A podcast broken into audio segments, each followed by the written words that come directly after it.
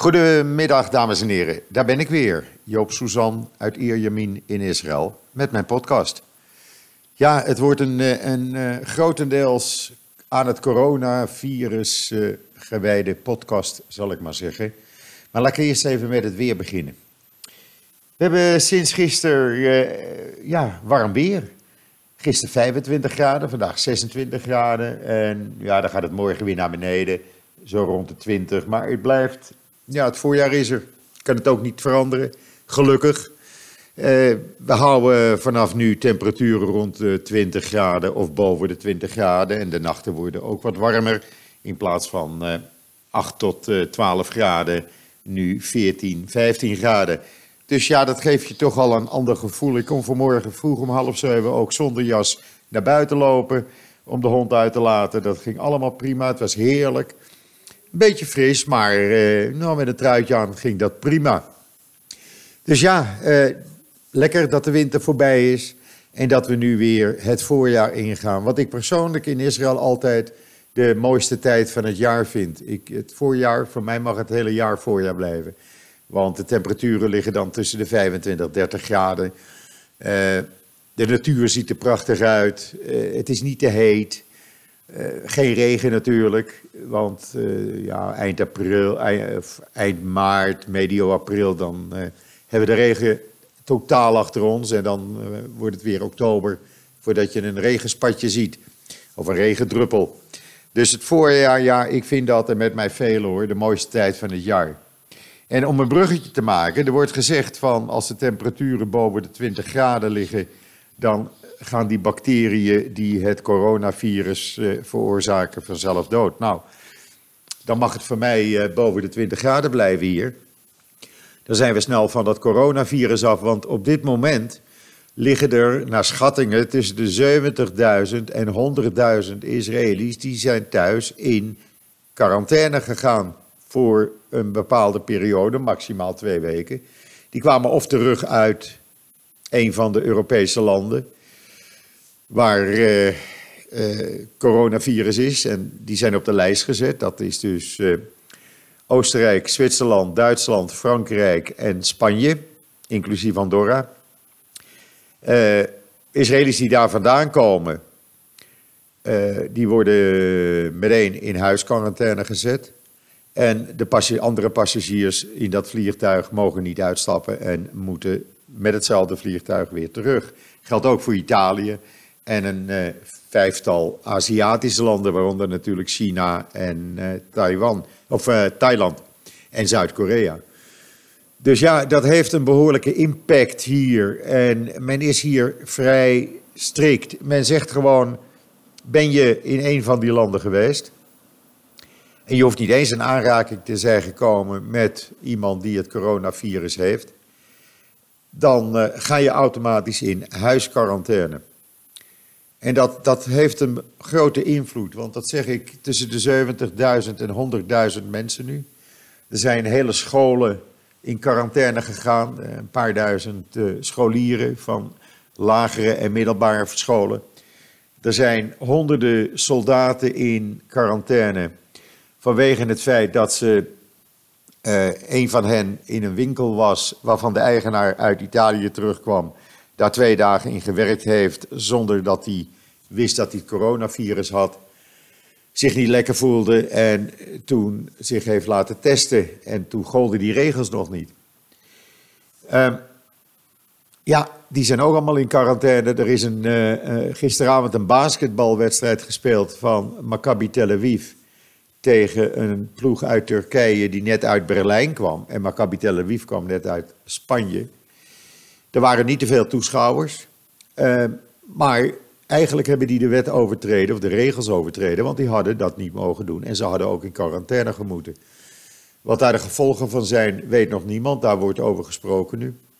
Aan de andere kant is het zo dat uh, bijeenkomsten met meer dan 5000 mensen mogen niet doorgaan. En dat is heel jammer, want maandag en dinsdag is het Purim. Dat is een soort carnaval. De meesten van u weten wel wat het is. En dat zijn altijd grote feesten in Israël. En vooral de Purim-optochten, die, die je kan vergelijken met een carnavalsoptocht. De grootste is dan altijd in Golon, waar honderdduizenden mensen op afkomen. Die zijn al gecanceld in Golon en een heleboel andere plaatsen. Die uh, optochten gaan gewoon niet door. Dat betekent dat we dit jaar Purim, een, uh, ja, een vrij sobere versie van Purim krijgen, waarbij geen grote bijeenkomsten zijn.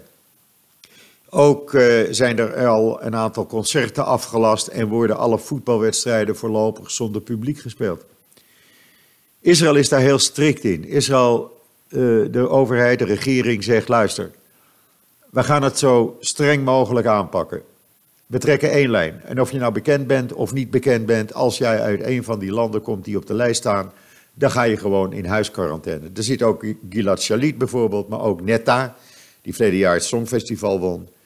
Die kwam uit Spanje terug en die moet uh, twee weken in quarantaine thuis. Dat wordt ook gecontroleerd. Men is daar heel alert op. En men zegt: wij doen er alles aan om te voorkomen dat er een grote uitbraak, zoals in een aantal andere landen in Europa, in Israël gebeurt.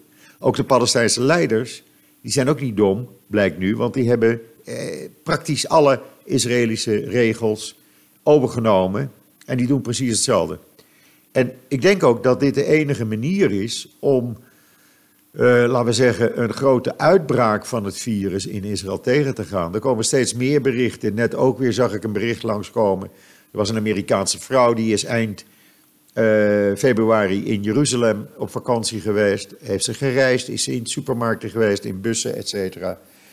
En die blijkt bij terugkomst in Amerika het coronavirus te hebben, omdat uh, voordat ze vertrok had ze uh, contact met een van de coronapatiënten in New York. Haar man uh, blijkt ook besmet te zijn. En nu wordt er opgeroepen aan iedereen, want men doet dat wel heel slim hier. men geeft de informatie waar iemand is geweest, wanneer, welke tijd. Men geeft informatie, dat is een interactieve kaart. Ik heb hem van de week op mijn Twitterlijn gezet. En als u naar mijn Twitterlijn nu gaat en ook naar JoodsNL, daar ziet u het artikel staan en dan ziet u ook uh, de link naar die interactieve kaart. Op die interactieve, interactieve kaart staan de plaatsen in Israël waar mensen wonen die besmet zijn. Als je op een van die plaatsen klikt, bijvoorbeeld Tel Aviv, dan zie je de naam, dan zie je wanneer hij terug uit Israël kwam en naar Israël kwam welke vlucht hij heeft genomen, welke maatschappij, welk vluchtnummer, aankomsttijd, aankomstdag. Zodat je weet, mocht je op diezelfde vlucht hebben gezeten, dat je dan uh, de, de, de kans, de kleine kans hebt besmet te raken, maar in ieder geval dus in uh, huisquarantaine moet gaan. Men doet er alles aan. Uh, men heeft het, het Israëlische publiek opgeroepen niet te gaan reizen. Uh, niemand doet dat eigenlijk. Niemand gaat reizen. Ik ken maar weinig mensen die zeggen: Nou, ik trek me er niets van aan, ik ga reizen. Dat heeft natuurlijk ook weer gevolgen voor luchtvaartmaatschappijen, met name El. Want die hebben de afgelopen dagen elke dag wel vluchten naar Europese bestemmingen geannuleerd. Naar een aantal Aziatische bestemmingen vliegen ze al sowieso niet tot uh, april.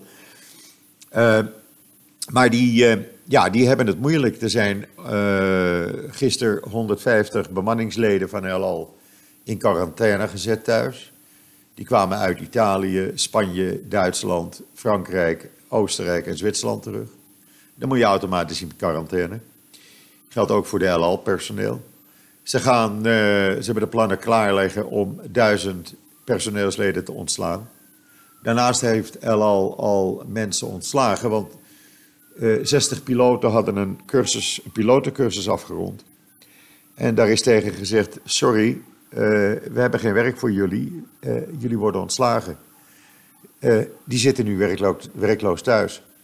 Daarnaast waren er een paar honderd stewards en stewardessen die aan de nieuwe stewardessen en stewardopleiding zouden gaan beginnen voor cabinepersoneel.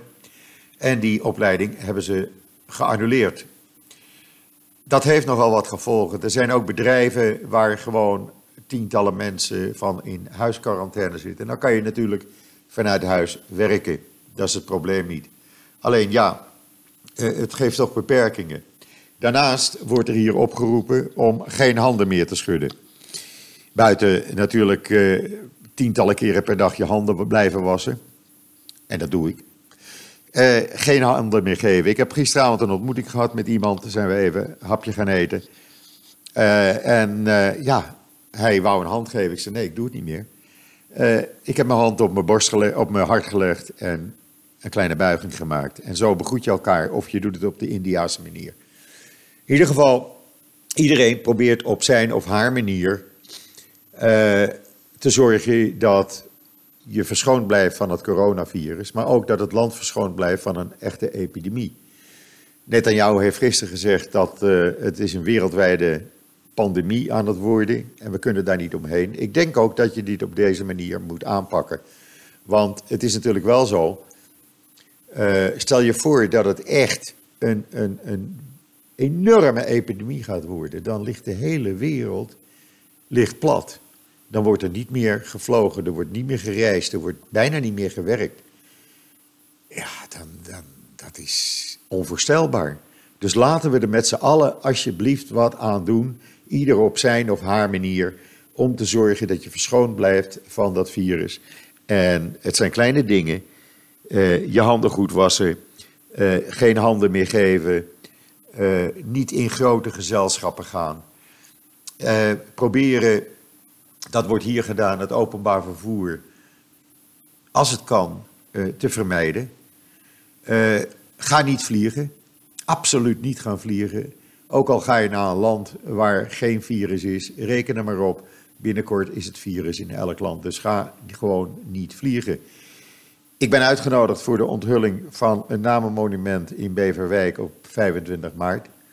Maar zoals de zaken nu staan, ga ik daar niet naartoe. Ik heb daar altijd gewoond in Beverwijk. En ik ga daar niet naartoe. Want uh, ten eerste, je weet op dit moment niet hoe de zaken liggen. Maar ja, uh, zelfs als je naar Nederland mag vliegen en terug kan komen, dan vind ik het risico te groot. En ik ga dat risico niet nemen. Uh, de man waar ik gisteravond mee had, die zei ook van ja, ik moet volgende week naar Nederland voor werk. Maar ja, ik ga maar niet. Ik denk dat ik maar niet ga. Ik zei nee, je moet ook niet gaan. Want je weet niet, als jij maandag naar Nederland vertrekt, misschien staat Nederland dinsdag op de lijst met landen en kom je het land niet meer in. Want hij heeft dan een Nederlands paspoort en geen Israëlisch ID. Dus ja, zo liggen de zaken op dit moment. U kunt natuurlijk alles over het virus volgen op joods.nl. Alle artikelen, alle belangrijke artikelen staan daar. Ook de links naar het ministerie van Gezondheid in Israël, want die geeft enorm veel informatie. Veel meer, ik heb het vergeleken, veel meer dan de Nederlandse RIVM. Eh, die het maar mondjesmaat geven. En in Israël is daar volledige openheid over. Er wordt niet gezegd van, uh, zoals meneer Rutte van de week hoorde ik hem zeggen, of las ik in de krant. We hebben het virus ingedampt. Gaat u maar rustig slapen. Nou, zo is het toevallig niet. Uh, het virus is in geen enkel land ingedampt. In Amerika zijn er al elf doden en dat gaat alleen maar erger worden. Dus doe er niet laconiek over. En uh, u hoeft ook geen paniek uh, te maken, maar volg de instructies op. En als u niet weet welke instructies u het beste zou moeten volgen, kijk dan op de site van het ministerie Ministry of Health in Israël.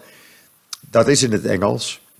Dan ziet u coronavirus staan, klik daarop en u ziet alle informatie die u misschien in Nederland niet meekrijgt. Uh, want men is hier erg open daarover.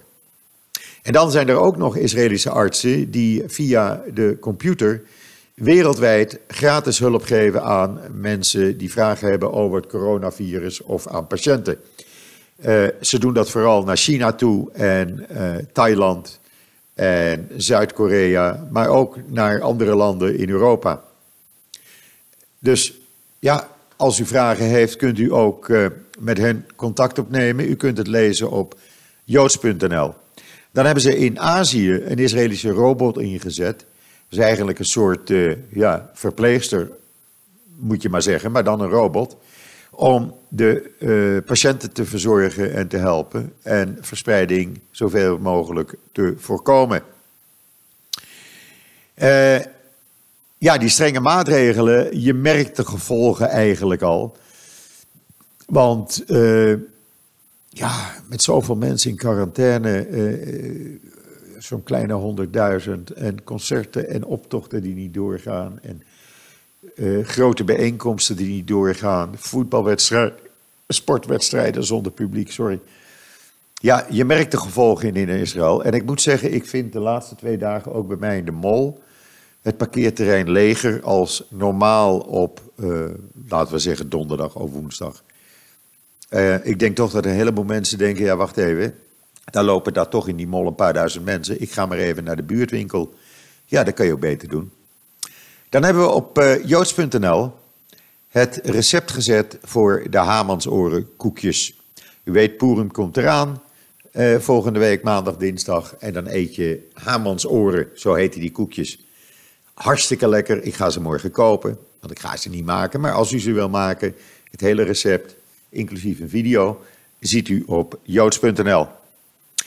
En dat het tussen Iraniërs en Israëliërs prima uh, gaat, dat kunt u zien op, in een artikel over Israëlische en Iraanse schoonheidsspecialisten, die samen met hun de vlaggen van Israël en Iran het podium deelden uh, nadat ze de wedstrijden hadden gewonnen.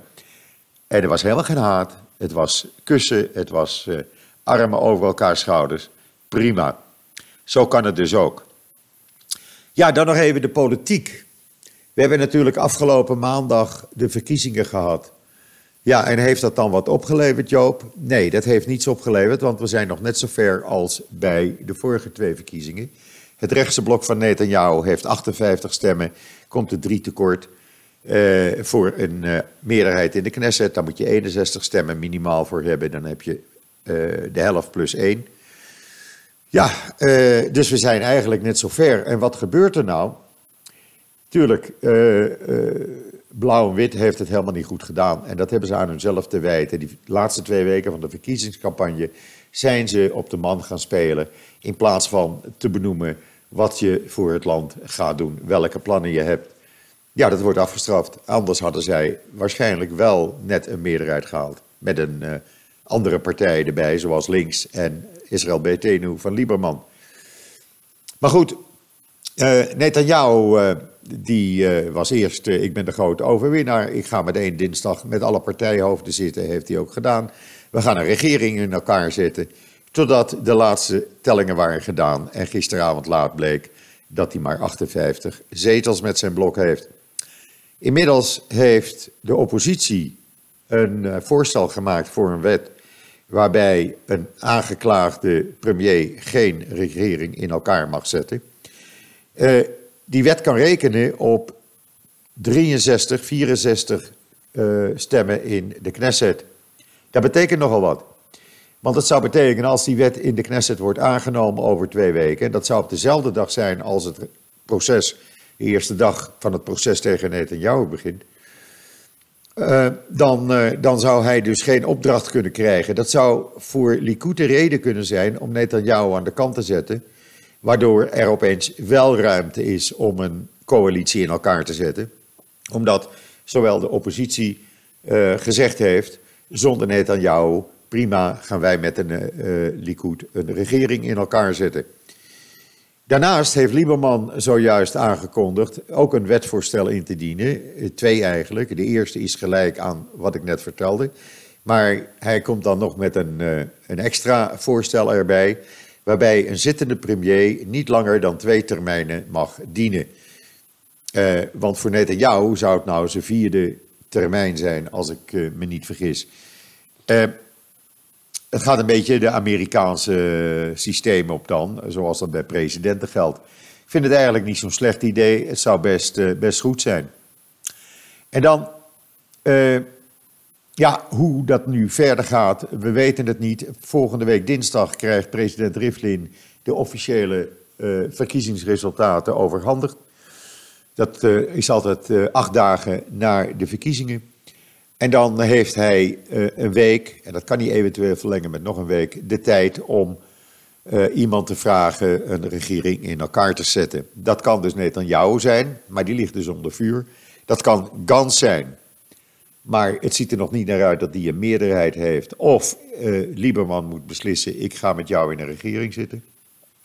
Hij krijgt waarschijnlijk wel de steun van de Verenigde Arabische Lijst, die ongekend 15 zetels heeft behaald. Het blijkt ook dat 85% van de Arabieren op die Verenigde Arabische Lijst hebben gestemd. Dat betekent ook dat 15% van de stemmen Joodse Israëli's waren op de Arabische lijst. Uh, ja, en daarna als uh, uh, president Rivlin besluit wie het wordt, daar hangt dus een heleboel van af. Hij kan ook nog besluiten, weet je wat, ik ga het anders doen. Dat had hij de vorige keer al een beetje gezegd in september na die tweede verkiezingen. Ik ga iemand in de Knesset benoemen die een regering in elkaar moet zetten. Zou ook nog kunnen. Alles is mogelijk. This is Israel. Never a dull moment. En dan hebben we vandaag ook nog een nieuw kosher recept. En deze week barbecue kip. Nou, ik maak hem zelf regelmatig. Je kan het gewoon thuis uh, in de pan doen. Het is zo lekker. Kijk even naar het recept, mensen, en ga dat even lekker maken. En dan hebben we natuurlijk uh, het Songfestival. Ja, Israël heeft ook een lied gekozen. En dat is een heel leuk lied. Ik vind hem geweldig weer. Hij staat op uh, JoodsNL, de video. Het is een uh, zangeres van Ethiopische afkomst. En het leuke is, want dit is ook Israël. Het lied wordt gezongen in het Engels, Hebreeuws, Arabisch en Amhaars. Amhaars is de taal, de Ethiopische taal. Heel bijzonder als je dat hoort. Het lied heet Feker Libi. Uh, alleen, Israël komt niet volgende week naar Rotterdam. Naar de meet and greet die uh, volgende week in Rotterdam is georganiseerd, zoals gebruikelijk voor het Eurovisie Songfestival. Om alle deelnemers aan elkaar voor te stellen en alle ploegen. Dat gaat niet gebeuren. Vanwege het coronavirus blijft men lekker thuis. En gelijk hebben ze. Het is nog maar de vraag natuurlijk of dat hele Songfestival doorgaat. Want ja, eh, dat is in, eh, in mei toch, als ik me niet vergis. Ja, eh, daar ben je maar zo. En niemand weet hoe de situatie dan is.